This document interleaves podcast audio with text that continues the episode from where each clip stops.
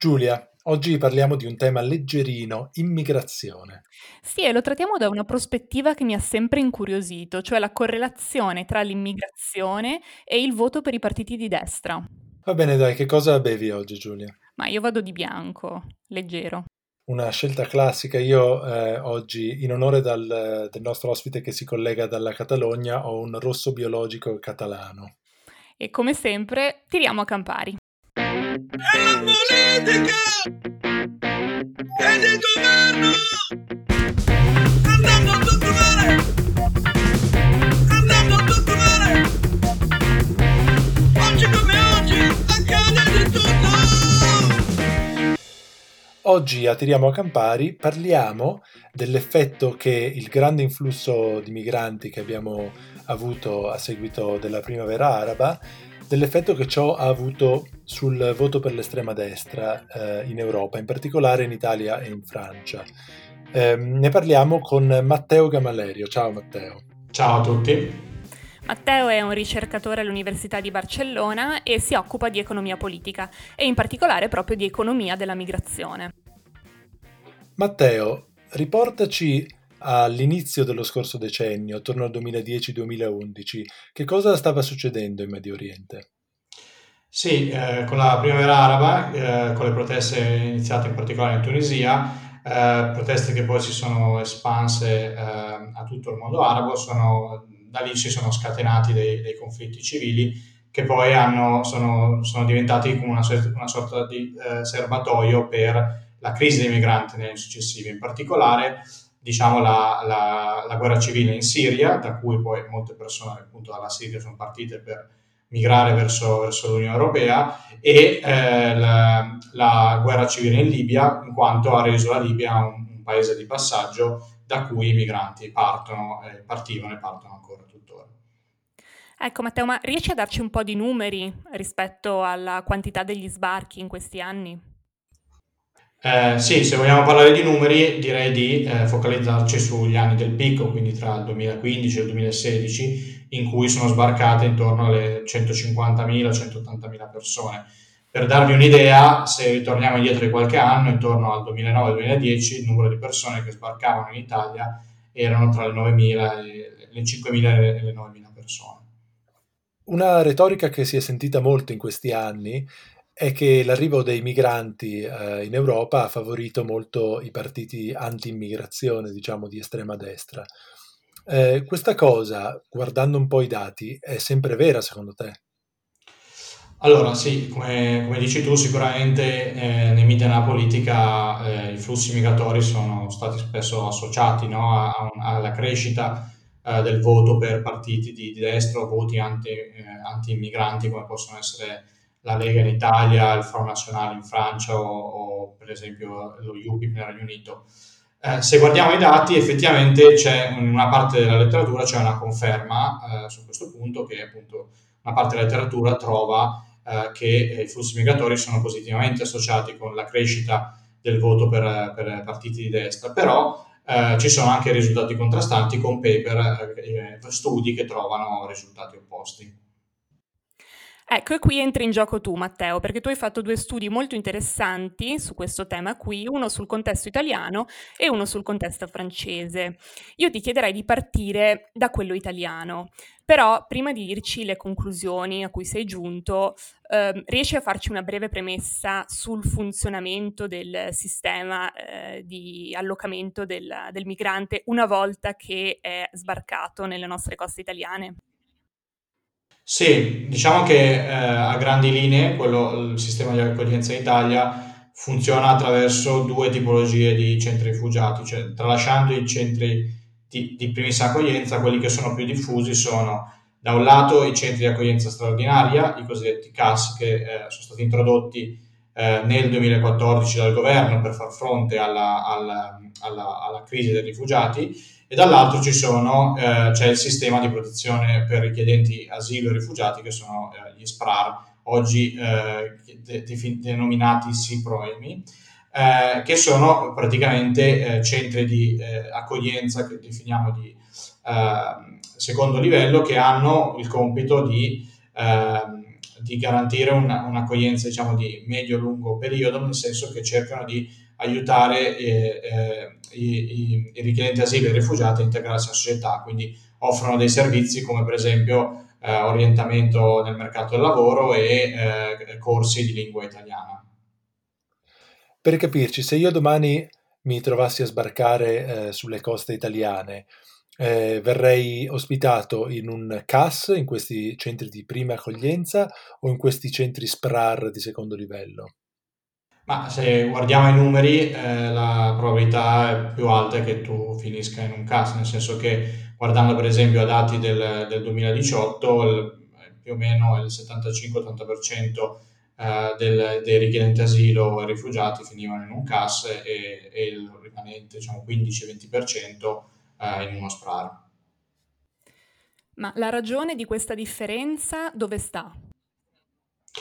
Bah, una spiegazione può essere basata sul modo di gestione dei due centri, nel senso che eh, per aprire uno, uno, uno, SPRAR deve essere il, il, il, comune, deve essere il governo comunale, municipale a decidere di aprirlo eh, e quindi ci sono delle fondamentalmente ragioni elettorali o politiche per cui un sindaco magari preferisce non eh, portare eh, eh, lui stesso o lei stessa i, richiedenti asilo sul proprio territorio.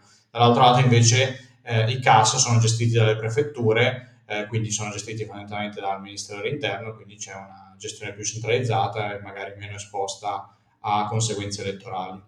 Quando un richiedente asilo arriva nel sistema SPRAR, dove in pratica viene alloggiato dal sistema del comune? Ma praticamente ci sono due tipologie di, di strutture che vengono utilizzate. Da un lato gli appartamenti eh, e dall'altra possono essere utilizzati degli edifici più grandi come per esempio case di riposo. Quindi rispetto al tuo studio, trovi che effettivamente la presenza di questi SPRAR abbia un effetto, un'influenza positiva o negativa sulla, sul voto a favore dell'estrema destra? Ma, eh, in pratica troviamo che eh, l'apertura degli SPRAR ha un, un effetto negativo sul, sul voto per per la destra, cioè, se prendiamo il cambio nel, nel voto della, della, della, destra tra le elezioni nazionali del 2013 e quelle del 2018, troviamo che eh, l'effetto degli SPRAR è di una riduzione di 7 punti percentuali del voto per i partiti anti-immigrazione, partiti di destra. Chiaramente tu non puoi solo prendere i comuni dove è stato aperto uno SPRAR e confrontarli con i comuni dove non è stato aperto uno SPRAR, perché ci hai detto che è il sindaco sostanzialmente a proporre eh, l'apertura di uno SPRAR e l'accoglienza dei migranti, quindi puoi immaginare che un comune che è già, diciamo, simpatizzante dell'estrema destra non farebbe questa scelta. Come aggiri questo problema? Sì, questo è vero, questo è un, è un problema che abbiamo nel, nel nostro studio. La, la, soluzione che noi utilizziamo è una, una, tecnica che si chiama la tecnica delle variabili strumentali, che per dirla in due parole, sostanzialmente noi eh, utilizziamo la, la, presenza di edifici eh, che vengono utilizzati per l'apertura dei, dei centri rifugiati per predire eh, l'apertura stessa dei centri rifugiati e con questa tecnica delle variabili strumentali ci permette di eh, aggirare questo ostacolo della selezione dei comuni che decidono di aprire centri rifugiati e ottenere una, una stima causale. Quindi tu ci stai dicendo una cosa davvero molto sorprendente, che in pratica la retorica che noi continuiamo a sentire di eh, presenza di migranti e eh, voto favorevole alla destra comunque ai partiti anti-immigrazione in realtà non è vera, cioè non c'è questa eh, equivalenza. Bah, sì, diciamo che esatto, questo eh, risultato che noi troviamo eh, potrebbe essere sorprendente se visto dal punto di vista della retorica che sentiamo nei, nei media e nella, nella politica però un elemento importante che, eh, da tenere in conto de- dei nostri risultati è che noi in realtà troviamo che questo effetto negativo sul voto per la destra è valido per, per centri eh, rifugiati eh, piccoli e quello che troviamo è che quando la dimensione del centro aumenta il voto, il, il, l'effetto si ribalta e diventa positivo, quindi praticamente troviamo che eh, quando il centro diventa grande eh, questo va a vantaggio di eh, partiti di destra o anti-immigrazione. E la cosa bella di questo studio eh, e di questo risultato che a centri piccoli corrisponde una diminuzione del voto per l'estrema destra e a centri grandi corrisponde un aumento, è che non la trovi solo in Italia, ma la trovi anche in un tuo altro studio in un contesto francese. Dici brevemente che cosa trovi. Sì, certo, eh, abbiamo, fatto, abbiamo, fatto, un altro studio eh, sulla uh, giungla di Calais. Vi ricordate della giungla di Calais? Guarda, io vivendo oltre Manica eh, la ricordo molto bene perché era mm, su tutti i giornali qui in Inghilterra, perché Calais era un po' il posto da cui partivano anche eh, tanti immigrati per l'ultima tappa del loro viaggio, che era quella di magari saltare su un, um, su un camion o addirittura attaccarsi sotto un camion per arrivare finalmente anche in Regno Unito.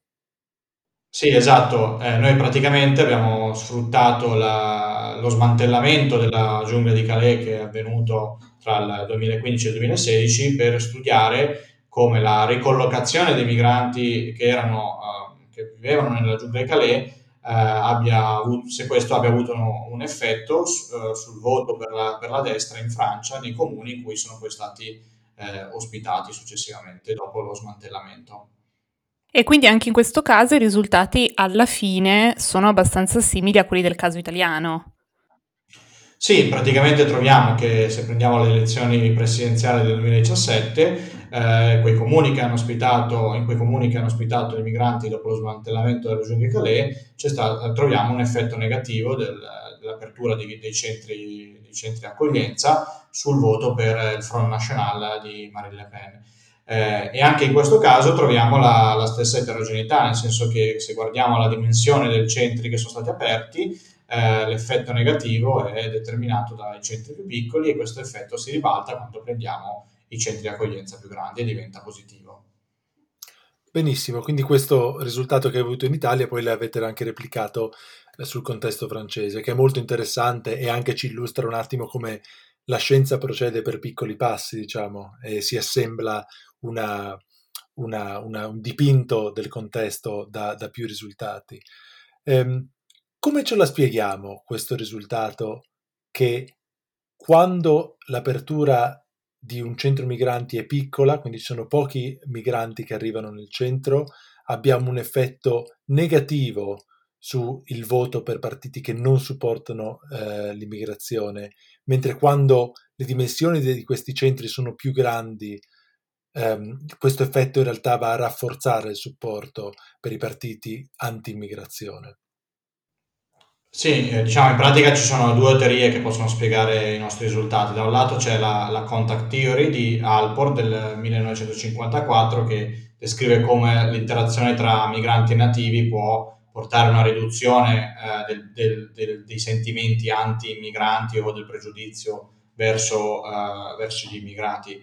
Dall'altro uh, c'è la, un'altra serie di teorie che sono state definite Realistic Group Conflict Theories, che sono teorie che sostengono come, come eh, di fronte all'arrivo di un gruppo di, di, stranieri i nativi possono sentirsi minacciati e questo cioè, specialmente dal punto di vista della loro uh, dominanza diciamo, culturale ed economica. Uh, e questo mh, si può vedere come qualcosa che si applica nel caso dei, dei centri rifugiati più grandi, quando il gruppo esterno diventa eccessivamente grande, effettivamente potrebbe essere che i nativi percepiscano una minaccia uh, da, appunto, da, da, parte di, di chi arriva da fuori.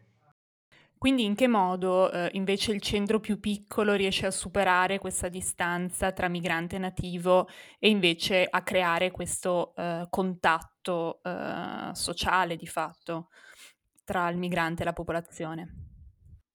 Ma diciamo in questo caso la, la risposta, è, la risposta che, che, vi do non è basata necessariamente su uh, dati scientifici, ma è più una, una, risposta basata su aneddoti che abbiamo raccolto nel, nel, nei nostri studi.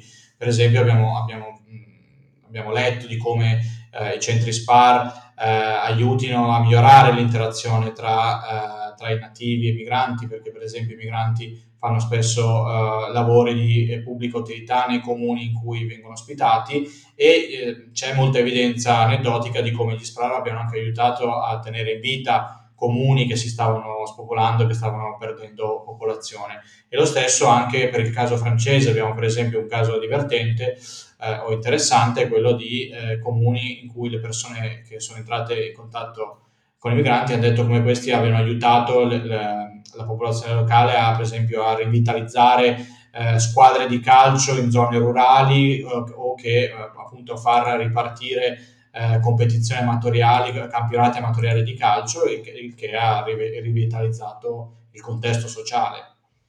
La conclusione sembra quindi che questa opportunità per un contatto più profondo tra i nativi e i migranti abbia il risultato di scoraggiare il voto per eh, i partiti che sostanzialmente si oppongono all'immigrazione, che è un risultato effettivamente molto interessante.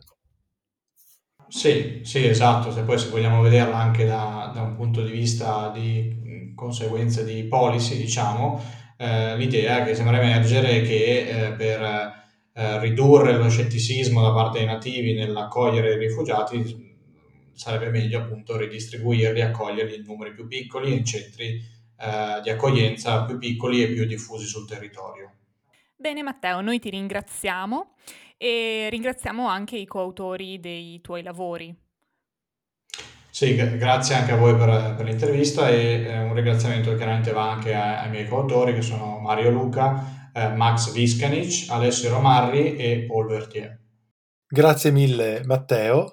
Vi ricordiamo come sempre che ci saranno dei link per approfondire tutti questi argomenti nella descrizione del podcast e in più stiamo potenziando il nostro aspetto social, quindi ci trovate su Instagram e Twitter. In entrambi i posti eh, all'handle Tiriamo Campari senza A, giusto perché vogliamo complicarvi la vita. Inoltre poi per suggerimenti o eh, insulti o apprezzamenti o quant'altro ci potete scrivere a tiriamo a campari podcast gmail.com e se vi piace il podcast, eh, diffondeteci, parlatene mh, mm, in giro mh, mm, con vostra nonna, col vostro cane, con chiunque, ma eh, parlate di noi.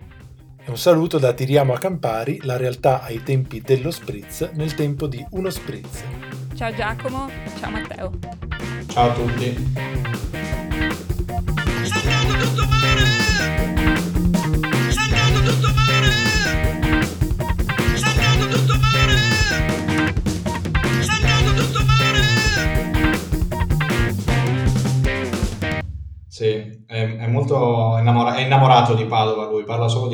Di Padova.